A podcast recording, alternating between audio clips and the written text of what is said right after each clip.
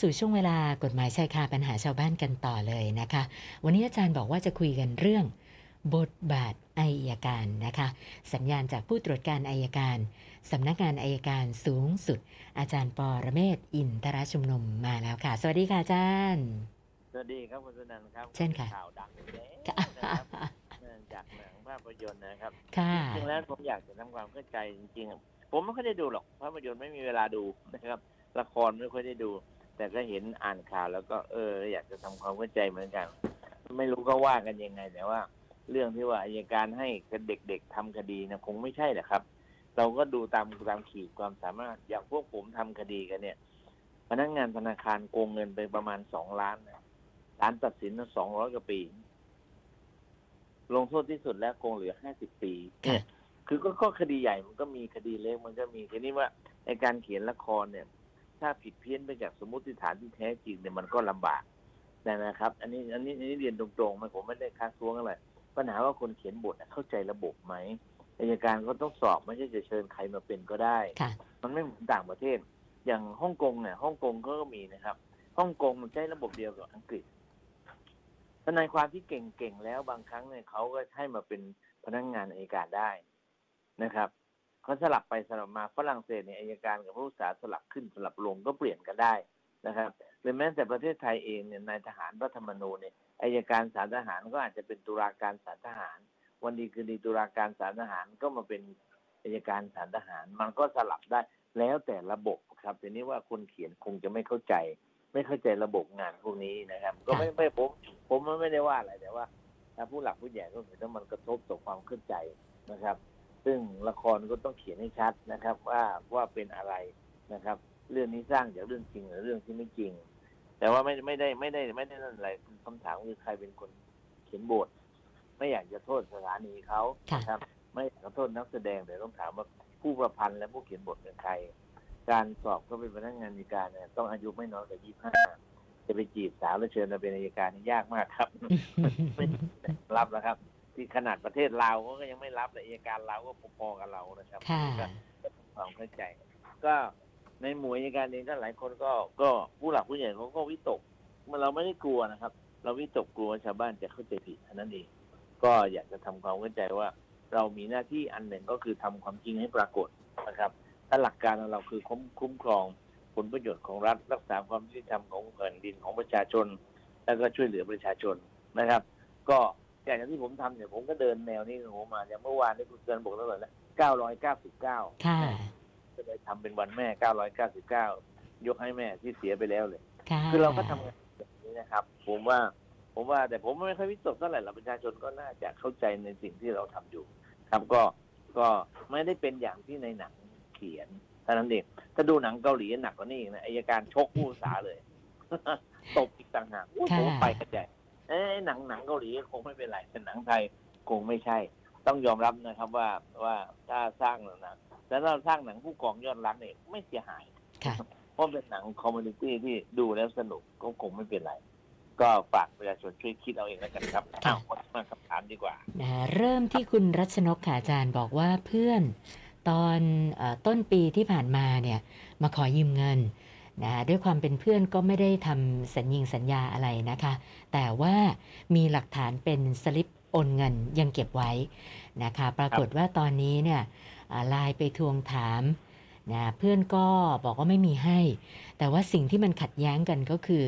นะเพื่อนโพสต์ซื้อกระเป๋าราคาแพงๆ ลง Facebook ซื้อนู่นซื้อนี่ ก็เลยรู้สึกสะเทือนใจว่านี่ไม่ใช้ แต่ซื้อข้าวของอะไรมาได้หลายอย่างมากนะ ก็เลยปรึกษามาว่าทำยังไงดีคะอาจารย์ คือผมผมผมถ้ามันมันมีข้อความตอบใน Facebook ในใน Facebook ในไลน์ผมไม่ทราบว่าแคปไปบ้างหรือเปล่าค่ะถ้าแคปหน้าจอไว้บ้างเนี่ยก็น่าจะลองฟ้องคดีดูได้นะ เพราะว่ามันสามารถเอาไอดีมาเป็นพยานหลักฐานได้ แล้วไม่แน่ศาลอาจจะยอมก็ได้ เพราะเดี๋ยวนี้มันลายมือชื่ออิเล็กทรอนิกส์มันก็ใช้ได้ คุณอะไรนะให้เมื่อกี้คุณ คุณรัชนกค่ะ คุณรัชนกเนี่ยถ้าติดต่อสพได้นะติดต่อมาอีกทีนะผมมีหนังสือเกี่ยวกับรัชกาลที่เก้าเล่มหนาๆเล่มหนึ่งจะให้ เพราะท่านเป็นคนถามคนที่หนึ่งพันครับอ๋อค่ะมีมีรางวัลให้ด้วยนะคะอาคุณรัชนกคนที่พันครับค่ะประสานเข้ามาหลังใหม่ได้เลยนะคะ ท่านต่อไปคุณโสพลค่ะอาจารย์บอกว่า อยากจะทราบว่าคำว่าวิ่งราวทรัพย์ กับชิงทรัพย์เนี่ยนะคะ ทางกฎหมายเนี่ยมันต่างกันยังไงเหรอคะอาจารย์ อ่าเริ่มต้นลักทรัพย์ก่อนลักทรัพย์ค่ะครับลักทรัพย์แล้วก็ลักทรัพย์คือขโมยของเข้าไป วิ่งราวทรัพย์คือการฉกฉวยเอาซึ่งหน้าไปกระชากสร้อยเขาเนี่ยเรียกเรียกว่าวิ่งราวทรัพย์ เดินก็เหมือนกันนะครับ แต่เราไม่เรียกเดินราวทรัพย์เราเรียกว่าวิ่งราวทรัพย์ฉกฉวยเอาซึ่งหน้าค่ะคือไม่เกรงกลัวเลยมันอันตราย ส่วนชิงทรัพย์เนี่ยใช้กำลังประทุษร้าย หรือขู่เข็นว่าจะใช้กำลังประทุษร้ายเช่นใช้อาวุธมีดจี้เอาสร้อยมาเอาเงินมาไม่ให้เดี๋ยวจะเบิร์ดกระโหลกบ้าง หรือชกเขาล้มลงไปเอาไม้ตีเขาแล้วชิงทรัพย์แล้วเอาทรัพย์คลักทรัพย์เข้าไปเขาเรียกว่าชิงทรัพย์เป็นการลักทรัพย์โดยใช้กำลังประทุษร้ายหรือขู่เข็นไม่ใช้กำลังประทุษร้ายครับค่ะ คุณสนธยาปรึกษาเรื่องอุบัติเหตุนะคะ คือเขาบอกว่าเขาเนี่ยขับรถไปตามทางปกติก็ไม่ได้เร็วมาก ปรากฏว่ามีผู้ชายคนหนึ่งนะจู่ๆวิ่งตัดหน้ารถนะเขาเบรกกระทันหัน แล้ว เขามั่นใจว่าไอ้ที่เบรกเนี่ยคือเบรกทัน ไม่ได้ชนตัวเขานะคะ แต่ปรากฏว่าผู้ชายคนนั้นก็ทำเป็นล้มลงได้รับบาดเจ็บ แล้วพอเขาลงไปก็เรียกร้องค่าเสียหาย เขาก็เลยบอกว่าเอาอย่างนี้ ไปโรงพักด้วยกันก็แล้วกันให้ตำรวจเป็นพยานปรากฏว่าไม่ไปนะก็เลยสอบถามมาว่า กรณีแบบเนี้ยเรามีกล้องติดหน้ารถเป็นหลักฐานไว้นะเราควรต้องไปแจ้งความก่อนไหมคะอาจารย์ เพราะว่ากลัวเขาจะไปเอ่อแจ้งความอะไรที่โรงพักหรือเปล่าอะค่ะ ครับผมแนะนำให้แจ้งเลย อันนี้เป็นเรื่องของการตบทรัพย์เขาจะตบทรัพย์เราแล้วครับ ค่ะผิดนะไม่ใช่เราผิดไม่ใช่เราไม่ได้ผิดฐานประมาทนะค่ะแต่เขากำลังจะผิดข้อหาข้อหาเกี่ยวกับเรียกเรียกเอาทรัพย์จากเราเนี่ยนะครับ เพราะฉะนั้นแจ้งความเป็นหลักฐานไว้ก่อนเลย ดีกว่านะคะ ไม่ได้ความหรอกแจ้งความดำเนินคดีเลยคดำรับเนินคดีเลยนะคะเหมือนกับในเมืองจีนน่ะที่ชอบวิ่งให้รถชนแล้วก็โดดเจ็บร้องอ๋อโอดโอยโอดนั่นน่ะ เรื่องเดียวกันแหละครับแบบนี้ค่ะคือถ้าคนถูกรถชนแล้วไม่ไปโรงพักนี่ชัวร์ป้าบป้าบเลยครับว่าค่ะเขาต้องการจะรีดเอาทรัพย์เราครับค่ะ คุณวิจิตรานะคะสามีนะนอกใจไปมีอะไรกับผู้หญิงอื่นนะคะนะพอเธอละแคะละคายก็ไปหาผู้หญิงคนนั้นเลยนะคะแล้วก็ไปบอกเขาว่าเนี่ย มีครอบครัวเรียบร้อยนะคะ มีลูกมีอะไรแล้วนะคะ ปรากฏว่าทางฝ่ายหญิงเขาก็ตกใจ เขาบอกว่าเขาเนี่ยไม่รู้มาก่อนเลยว่าผู้ชายคนนี้ มีภรรยามีครอบครัวแล้วนะคะ แล้วก็บอกว่าเขาจะฟ้องสามีที่ไปหลอกลวงเขานะก็เลยสงสัยว่ากรณีแบบนี้เนี่ยผู้หญิงคนนั้นจะฟ้องสามีได้จริงๆไหมคะอาจารย์ผมว่ายังยากอยู่นะยังยากอยู่คือ เรายังไม่เคยเห็นครับไปที่ผู้ชายไปหลอกเขาว่า ไม่มีภรรยาแล้วแต่งงานแล้วไปฟ้องเรียกค่าเสียหายเนี่ยยังยังไม่เคยเจอครับ ไม่น่าไม่น่าจะได้ครับ ค่ะ เรื่องต่อไปนี่ไม่รู้บุญหรือบาปนะ เดี๋ยวอ่านให้อาจารย์ฟังก่อนนะคะ คุณชลดาบอกว่าเธออยู่ในหมู่บ้านแห่งหนึ่งนะเมื่อคืนมีเหตุการณ์ร้านค้าในหมู่บ้านเนี่ยนะปรากฏว่าโดนขโมยของ ก็เป็นของแบบ กินใช้ในครัวเรือนข้าวสารอาหารกระป๋องของแห้งเครื่องปรุงรสอะไรต่างๆนะคะ แล้วพอเช้าเนี่ยนะคะหัวหน้าหมู่บ้านไปดูเนี่ยปรากฏว่า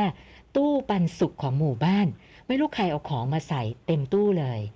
นะคะจนกระทั่งล่าสุดเนี่ยมีคนเป็นเห็นเห็นแล้วก็เป็นพยานว่ามีผู้ชายคนหนึ่ง เอาของมาใส่นะคะ ก็เลยนะไปแจ้งเจ้าหน้าที่แล้วท้ายที่สุดเขาก็ยอมรับว่าเขาเนี่ยขโมยมาเอง แต่ว่า ขโมยเอามาใส่ตู้ ก็เลยสงสัยว่าแบบเนี้ยจะเป็นเหตุผลในการลดโทษให้กับผู้ชายคนนี้ได้หรือเปล่าคะอาจารย์เออเออคงยากมั้งครับ คงยากมั้งนะครับคือไม่ใช่คือขโมยแล้วมาใส่มันคงคงไม่ใช่ครับค่ะที่มาใส่ก็กลัวความผิดหรือเปล่าหรือกลับใจหรือเปล่าในการกระทำความผิดมันสำเร็จไปเรียบร้อยแล้วนะครับค่ะครับอะคือคือถ้าไม่มีคนเห็นไม่มีคนรู้เนี่ย เราก็ไม่รู้ว่าเขาจะใส่หรือเปล่า หรือเพราะอะไรที่เขามาใส่ก็คงไม่ใช่โรบินฮูดมั้งครับอันนี้นะครับไม่น่าจะจะรอการลงโทษไม่งั้นไม่งั้นผมก็ไปรักเข้ามาถ้ามีคนผมก็มาใส่ตู้ค่ะถ้าไม่มีคนนี้เอากลับบ้านค่ะบอกได้ครับผมนะฮะท่านต่อไปคุณชาญกิจจองตั๋วเครื่องบินไว้ตั้งแต่ต้นเดือนมกราคม นะเป็นตั๋วที่จะบินไปต่างประเทศนะคะ ปรากฏว่าสถานการณ์โควิดนะสายการบินก็งดเที่ยวบินนะคะ แล้วก็แจ้งกับคุณชาญกิจว่า ถ้าหากว่ากลับมาบินปกติเมื่อไหร่นะถึงจะทำการคืนเงินให้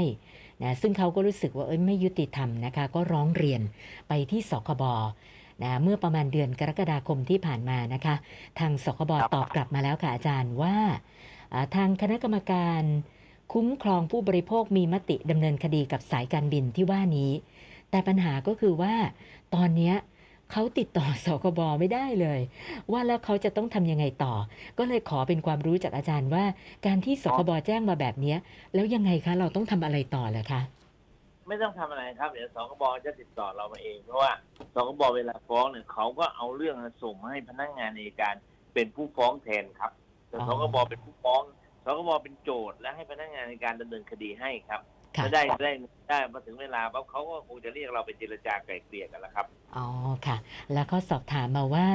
อ่าคดีลักษณะนี้เนี่ยเป็นคดีแพ่งหรืออาญาแล้วก็มีค่าใช้จ่ายด้วยหรือเปล่าคะอาจารย์เอ่อเป็นคดีคุ้มครองผู้บริโภคเป็นในลักษณะคดีแพ่ง แต่ถ้าอายการเป็นผู้ฟ้องโดยสคบขอให้อายการฟ้องเนี่ยไม่ต้องเสียค่าธรรมเนียมครับ ไม่ต้องเสียค่าใช้จ่าย เราว่าความว่าความให้ฟรีอยู่แล้วไม่มีค่าทนายด้วยครับ ค่ะ แล้วก็ท่านสุดท้ายคุณธนสิทธิ์เมื่อ 40 ปีที่แล้วนะคะ คุณยายให้ที่ดินไว้หนึ่งแปลง พร้อมสิ่งปลูกสร้างนะก่อนที่จะโอนเนี่ย คุณยายได้ถามลูกๆแล้วว่า จะโอนให้กับคุณธนสิทธิ์ มีใครขัดข้องไหมนะซึ่ง 40 ปีที่แล้วตอนนั้นไม่มีใครขัดข้องเลย นะก็โอนมาเป็นชื่อเขา ปรากฏว่าล่าสุดมีลูกของน้านะบอกว่ากำลังจะฟ้องร้องนะเนื่องจากว่าไม่ได้รับความเป็นธรรมจากการโอนที่ของคุณยาย เขาก็เลยสงสัยว่า ลูกของน้าจะจะฟ้องเขาได้ไหม แล้วเขาควรจะต้องทำยังไงต่อคะอาจารย์ ฟ้องไม่ได้นะครับ เพราะว่าโอนไปแล้วก็เป็นของของเราแล้ว เป็นที่ดินของคุณยายคุณยายจะยกให้ใครก็เป็นสิทธิของคุณยายครับ คุณหลานไม่เกี่ยวครับ คุณหลานจะบอกไม่ได้รับความเป็นธรรมตอนนี้ก็ไม่ไม่ได้แล้วนะก็แสดงว่าคุณยายอาจจะไม่รักหลานคนนี้เท่าที่ควรเนี่ย ค่ะเวลาเวลาหัวไม่ค่อยไปเป็นจบเป็นแจงเอาใจยายหน่อยคนเฒ่าคนแก่ พอคนแก่มีทรัพย์สินก็ไม่ไม่ไม่รู้ไม่ดูพอคนแก่ก็ยกอื่นไปก็โกรธอันนี้ผมว่าคนไทยเราไม่รู้จักนะ ไม่รู้ค่ะจักคิดหน่อยเดี๋ยวก็ได้ อืม ค่ะ นะเมื่อวานนี้ค้างไว้ที่ 999 วันนี้มาอีก 7 ก็เป็น 1,006คำถามแล้วค่ะอาจารย์ โอเคครับ อย่าลืมนะครับคนที่พันถ้าติดต่อโสโสพมาได้ค่ะเดี๋ยวผมจะเอาหนังสือที่มีคุณค่าไปให้สักเล่มหนึ่งครับเอาค่ะนะวันนี้ขอบคุณมากค่ะอาจารย์ ครับ ขอบคุณครับ สวัสดีคค่ะรับสวัสดีค่ะ